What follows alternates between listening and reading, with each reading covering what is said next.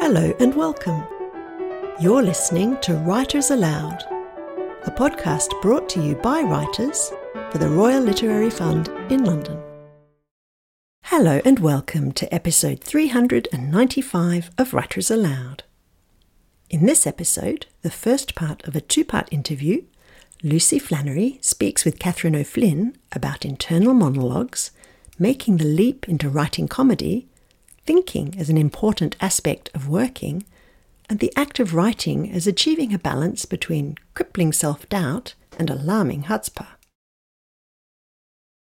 Lucy Flannery is an award winning writer with credits in radio, theatre, film, TV fiction, and non fiction. Her short play, Bear Hunt, will be performed at the Ink Festival in spring 2022.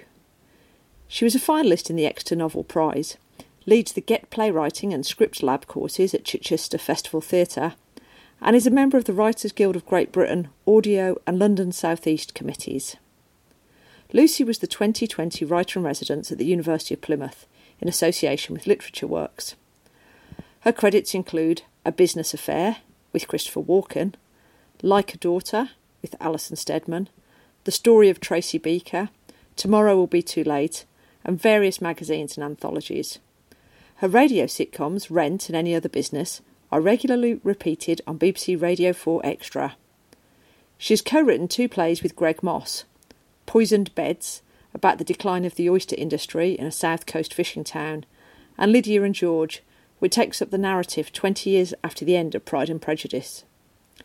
She was the creator of the Havant Literary Festival and a core writer for You, Me, and Everyone, which has been confirmed by Arts Council England as the biggest crowdsourced literary art event in the UK. Lucy is an RLF Consultant Fellow. I spoke to Lucy at her home in Havant. Hi, Lucy. Thanks for talking to me today. Hello. It seems to me from the outside that you're a very prolific, productive, busy writer with lots of projects under your belt, but it always seems like you've got quite a lot going on at the same at one time. Does it does it feel that way a lot of the time for you? Yeah, I think it's famine or feast, like most writers. Yes, I mean sometimes if I sort of stop and added up all the kind of different projects in my head and all the different characters, it would be like um, you know some sort of sprawling epic like like War and Peace. But fortunately, they all live in their little compartments. So if you think of it as a kind of road, I can sort of focus on number eleven and the bungalow, and while I'm focusing on number eleven and the bungalow, and I can forget about you know the um, the, the people in the, the big house and big big mystery, strange, sinister house at the end of the road and all that.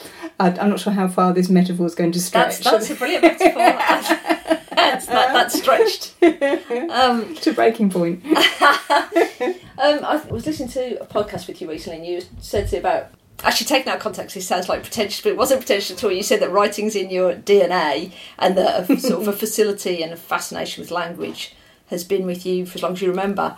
I, I'm really interested in that. Can you talk a little bit about your sort of early memories of that, of how you sort of began to be aware of that or your interest in language?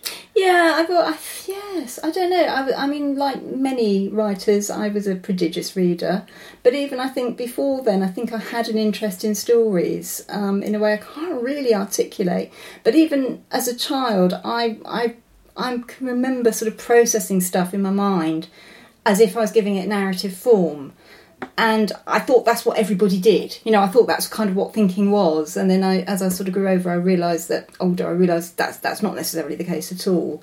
So I think that's always been in me that kind of seeing things from that writerly point of view of how would you how if I was telling someone the story of this strange trip to the supermarket that I you know and the row I just had in the in the car park I, am always putting it in those kind of anecdotal terms, but but possibly a little bit more because everybody does that. Obviously, you know, everyone sort of spins and there's, and then you won't believe what he said. You know, everybody does that. I think that's just sort of a, a human attribute. Yeah. But I think I've always taken it slightly one step further and and that's that's the thing that, that sort of makes me a writer. And yes, I've always loved words. I've always loved puzzles, things like palindromes and everything. I mean, I'm not clever. I couldn't sort of go on only connect and you know score lots of points. Um, I occasionally get one, and I'm incredibly you know insufferably proud and smug for the rest of the evening. And it sort of sometimes carries me over into a university challenge and stands me in good stead.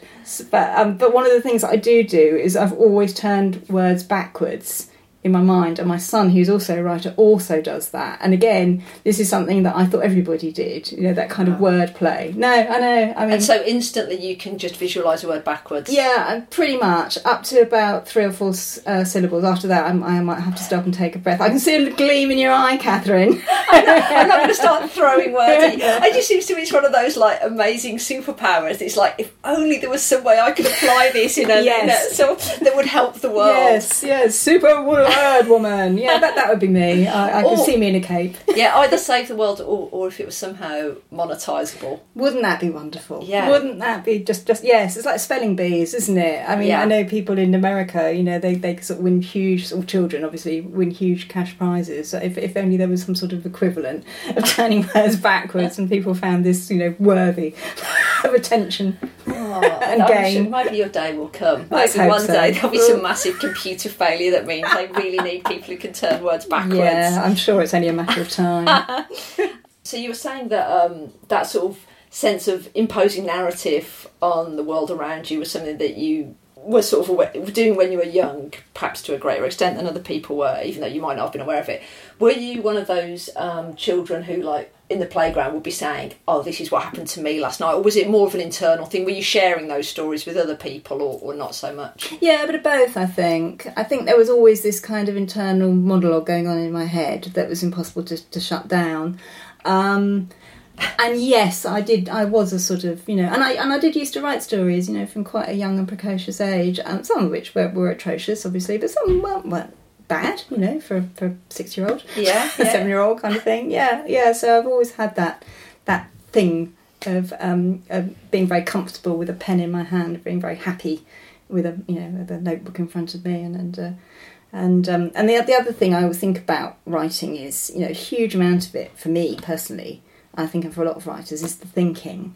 It's um, I never actually, or very rarely, do I sit down and start writing something that I haven't thought about for a very, very long time. You know, in some cases, literally years. In fact, there's a quote which I thought was actually Einstein, and then discovered it's actually Charlie Chaplin, which is annoying. But you know, Charlie Chaplin's okay. Mm-hmm. Which was the the real work was thinking, just thinking. And I think, yeah, hmm. that is me because it looks like I'm I'm staring gormlessly out the window, but actually I'm working because I'm turning something over in my mind. Does it fe- when you're doing that? Does it feel like it's? I mean, do you worry that am I actually just staring out the window? You, do you think no? I I know I'm working. This is fine. this is a valid thing to do because I find as a writer it's quite hard sometimes to justify that thinking time and separating it from literally when I am just staring vacantly. I mean, are you quite good at? Uh, yeah, I mean, I think the staring vacantly is quite important because I think that's the other thing about any creative person. I think you can't constantly be outputting, you have to have some input as well. So I think it's really important to uh, get stimulus from wherever you get your stimulus, be it books or theatre or telly, you know, film, or other forms of art, or even things like football. Or, but and also, of course, when you're a writer, I mean, everything is copy. You know, it's just like the overheard conversations. I know it's an absolute cliche, but it's true. They are gold, and um, little snippets of things in in papers. I wrote a, uh, a one act play called Bear Hunt, which was triggered by something I saw about chatbots for people who lost their spouse and they were you know they were sort of comforted in their grief by having this chatbot. And you know what an extraordinary thing. That's that set off a whole trail of thought. Yeah and I wrote this really successful little um, one act play which really resonates with audiences I'm pleased to say. So so it's kind of like you, you need the kind of gormless vacant you know vapidity I think and have that input as well as well as the kind of churning over. But that's all kind. Of, it's all kind of part of the same process, I think. Because at what point does kind of just just idly watching a film become like six months later you suddenly remember something in that film which triggers something else which aligns with a, bit of overheard dialogue or you know snatch conversation you heard or an image you saw and it all kind of joins together suddenly. Because i'm fascinated by ideas because I, I remember sometimes literally where i was when i had such and such an idea for such and such a thing. And i remember once cleaning the bath and having an idea and i was literally sort of leaning over and i thought isn't it extraordinary that an idea doesn't exist in one second and then the next second it does? And you can't explain that quicksilver it's it's like alchemy Yeah, no, that that's um, that's a very sort of encouraging way of thinking about those sort of fallow periods, you know, or the kind of cleaning the bath moments. That you know that that idea could could be just round the corner. Um, so as well as kind of this sense that it was kind of in your DNA writing, but did you did you grow up in a literary household? Were the books around when you were? Yes, little? yeah. Um, I mean, not not many. We didn't. We weren't really sort of um, aff- well, we weren't affluent at all. So very few bought books. But that was quite nice because when it was my birthday and I got a book token, I got to go and choose books, and that was always incredibly exciting. But of course, the library, which is you know such a huge part of so many people's lives. Um, my mother was um, an avid library goer. I'm the youngest of five, so there were older sisters and a brother who were also using the library, especially my older sister, who's also my godmother, who's tragically not with us anymore. But she was a huge influence on me, and she bought me some of the most formative books of my childhood, really. I remember she bought me Tales of the Greek Heroes by Roger Lancelyn Green for, I think, my ninth birthday, which really has been a lifelong right. influence on me. Yeah. Um, I've retold some of the Greek myths from the point of view of women and, and have enjoyed uh, those stories in many forms over the years. And that, that you know, literally that, that seed was planted there by my oldest my, my, beloved sister Zita, who, who gave me that book, and, and many others. You know, that that's just the most striking example. So yeah, I think just having books around. The other thing that, that um, sort of struck me quite recently was that we had a lot of book club books. Right. That those hardbacks from the 1950s, and clearly they were just given to my family. I don't even think necessarily my mum. I think I suspect they were given to my grandmother, who then passed them on to my mum.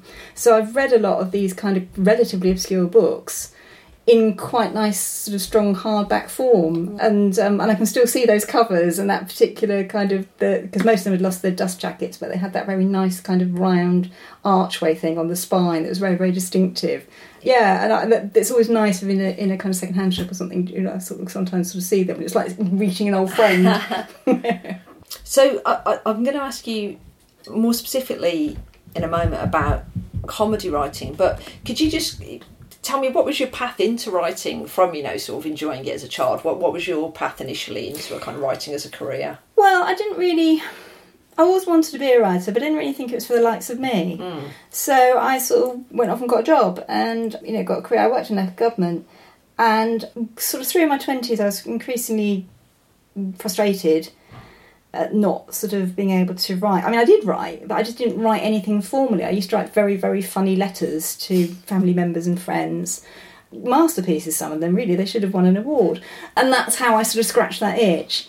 And then, sort of, I, I used to do sort of, you know, people often do this I was like the workplace clown. I was always writing silly skits and sort of joke memos and going around and everything, which everybody found hilarious, or they told me they found it hilarious. They probably found it quite irritating. Um, and then it got to the stage where I was thinking, well, if you're serious about this, you ought to do it.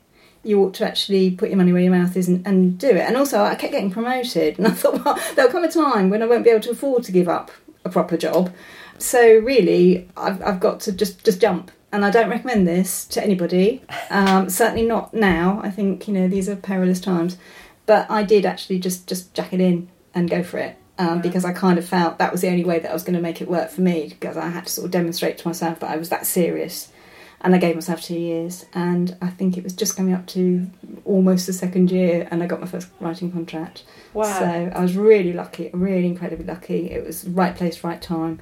My very first job was actually in TV, which is weird, writing an episode of a sitcom.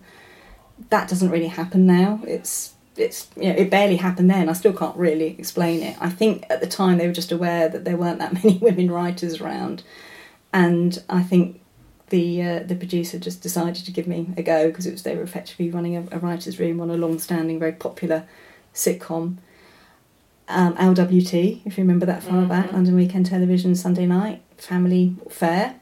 Oh, yeah. And around about the same time, I got picked off the slush pile at Radio 4. They had an intake of new uh, producers just started, and I think they divvied up the slush pile between them. That was like their first, you know, terrible job to sort of clear the, the uh, all the, the scripts that had come in. And I was just very very lucky to connect with someone who who read my script and thought it was funny and contacted me and we, we took it from there. So that's how I sort of started off. So my first proper credit was in TV sitcom and then my second credit was I had a, a series. They commissioned me for a pilot initially then they sort of reviewed it and said, yes, we're going to take it to a series. And I went, we went to full series with that and I won an award. So, I mean, how incredibly lucky It's was right. I and, and how blessed, you know, uh, and fortunate to sort of connected up with all those people and a wonderful cast and everything. Yeah, great, absolutely great. But a very strange path. Most people in comedy, they start off sort of doing the one liners for weekending, Newsjack and that kind of thing, and then they Mm. gradually sort of build up a sort of portfolio that way. I've never been successful. I've never.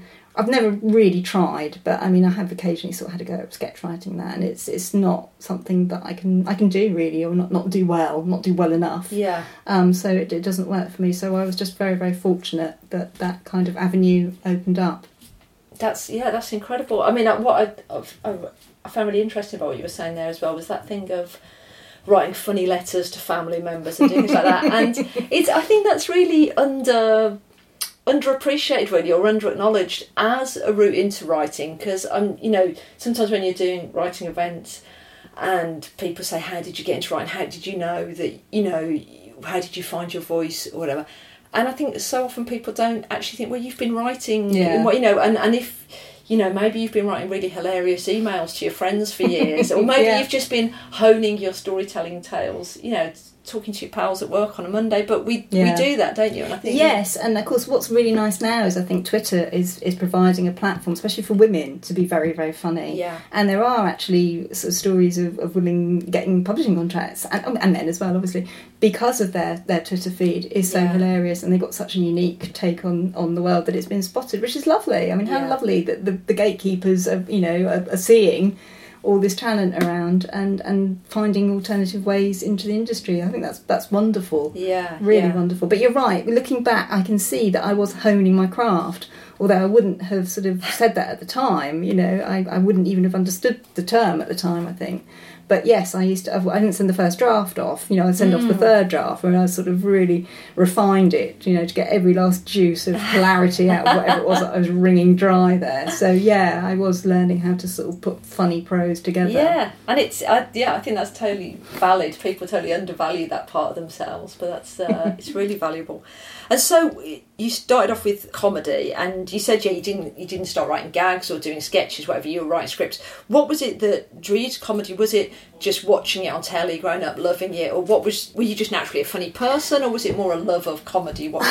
Well, I think I'm hilarious, obviously. um, yes, no, I have always enjoyed comedy. I've always really, really liked comedy, but I never again really thought of it as something that I could do. I did once, sort of in the kind of um, stand-up craze, think I might have a go, and then I sort of, you know, took two aspirin and lay down in a darkened room for half an hour and came to my senses. I thought I was, I thought I was a novelist. Uh, growing up, that's what a writer was, somebody who wrote books. And I had many, uh, you know, a, a sort of an unfinished draft, first draft of an appalling first novel in various sort of bottom drawers. And I couldn't do it. And in that sort of time that I was describing when I was getting kind of frustrated with myself, thinking, well, if you're serious about this, why don't you get on and, and finish the damn thing? Why don't you do it? Why, why don't you? And it literally was, this is going to sound again like the most appalling cliche, but I did have a light bulb moment when I suddenly thought, actually, I could write comedy.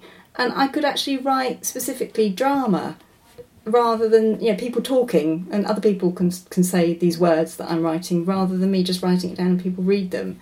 Um, maybe I could do that. And that was literally quite life changing. That I hadn't even occurred to me before that that was something that I could, could do. And once I saw that, that's what that's what gave me the impetus to actually get on and, and jack in the job and go for it. And as I said, I was I was really really fortunate. Um, also, I should mention that I sent some uh, material off to a few sort of comedians at the time, and uh, I mean, looking back, I think God, I- you know, I go hot with shame how falling it was really.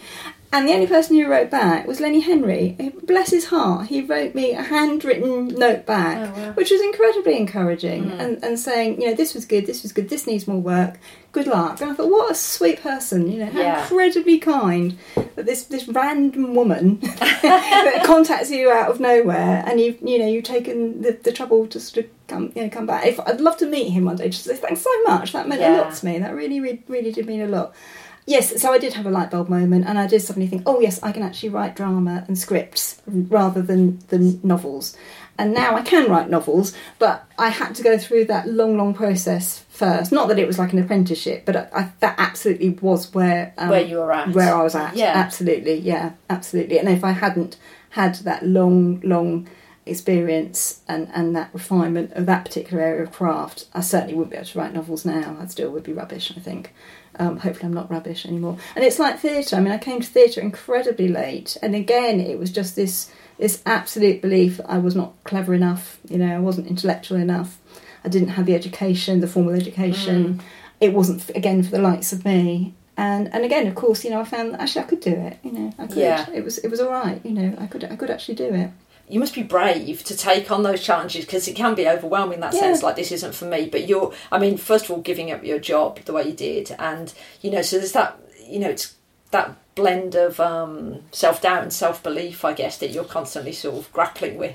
And isn't that true of every writer really. I mean crippling self-doubt and you know alarming chutzpah i think are kind of what get you through really. You sort of have to have a, a bit of both i think to um, yeah and, and try and keep them the scales kind of relatively level. yeah, absolutely. So, who who were your comic influences when you when you were sort of um, you know writing your funny letters and thinking I you know not necessarily thinking I want to write comedy, but what were the sort of comedy things you'd see on TV that you think oh yeah I wish I could do that or I love that. Well, I mean going back to childhood, I used to really enjoy sitcoms. Obviously, mm. as I got older, Monty Python. You yeah, know, you can't escape that. I think and I had to sort of watch it with a very disapproving parent in the room. I can st- to this day I can still hear you know my mother sort of. you know, well, it's just ridiculous, isn't it? It's just that's not funny. That's just it's just ridiculous, mm. um, and, and always having to sort of get past that. And then when I was writing my funny letters, I mean, uh, things like the young ones and that, mm. you know, mm. Great Rik Mayall and, and French and Saunders, all those sort of really terrific things. And again, I think that was that was part of it that it, suddenly it wasn't old men, you know, looking like they were playing snooker in the kind of bow ties and everything, doing these you know mother-in-law jokes and sort yeah. of in, in working men's clubs, sort of with the air blue with cigar smoke kind of thing. So I think that was part of the rock and roll then of the 80s and that anyone, anyone could do stand up and although as i said i couldn't do stand up clearly it, it was part of the thing of oh yes actually maybe comedy is, is something that i can do did you say watching monty python with a disapproving parent i remember my my dad used to go out to the pub most evenings, and I would always be really, really trying to sort of chivvy him out the door on nights when the young ones were going to be on because I knew he'd hate it and I wouldn't really be able to watch it with him in the room. So I'd always sort of like, you know, oh, it's about time to be, you know, and uh, then anxiously kind of checking he wasn't coming back too early. But yes, he, it's it's kind of there's there's nothing more painful than watching comedy with oh, someone no. who doesn't find it funny. No, it's excruciating. no. Except possibly watching Top of the Pops, I think, the 1970s with with them parents who you know were, were pulled because I mean I go right back to um to, to you know glam rock. Yeah. And then what what what look at the state of that. But it was great. It was great to be alive.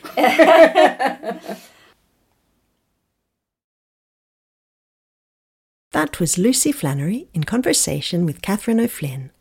You can find out more about Lucy on the RLF website. And that concludes episode 395, which was recorded by Catherine O'Flynn and produced by Conan McPhee. Coming up in episode 396, in the second part of this interview, Lucy speaks with Catherine about creative phases, live theatre, and adapting the classics. We hope you'll join us. You've been listening to Writers Aloud a podcast brought to you by writers for the Royal Literary Fund in London. To subscribe to podcasts and to find out more about the work of the RLF, please visit our website at www.rlf.org.uk. Thanks for listening.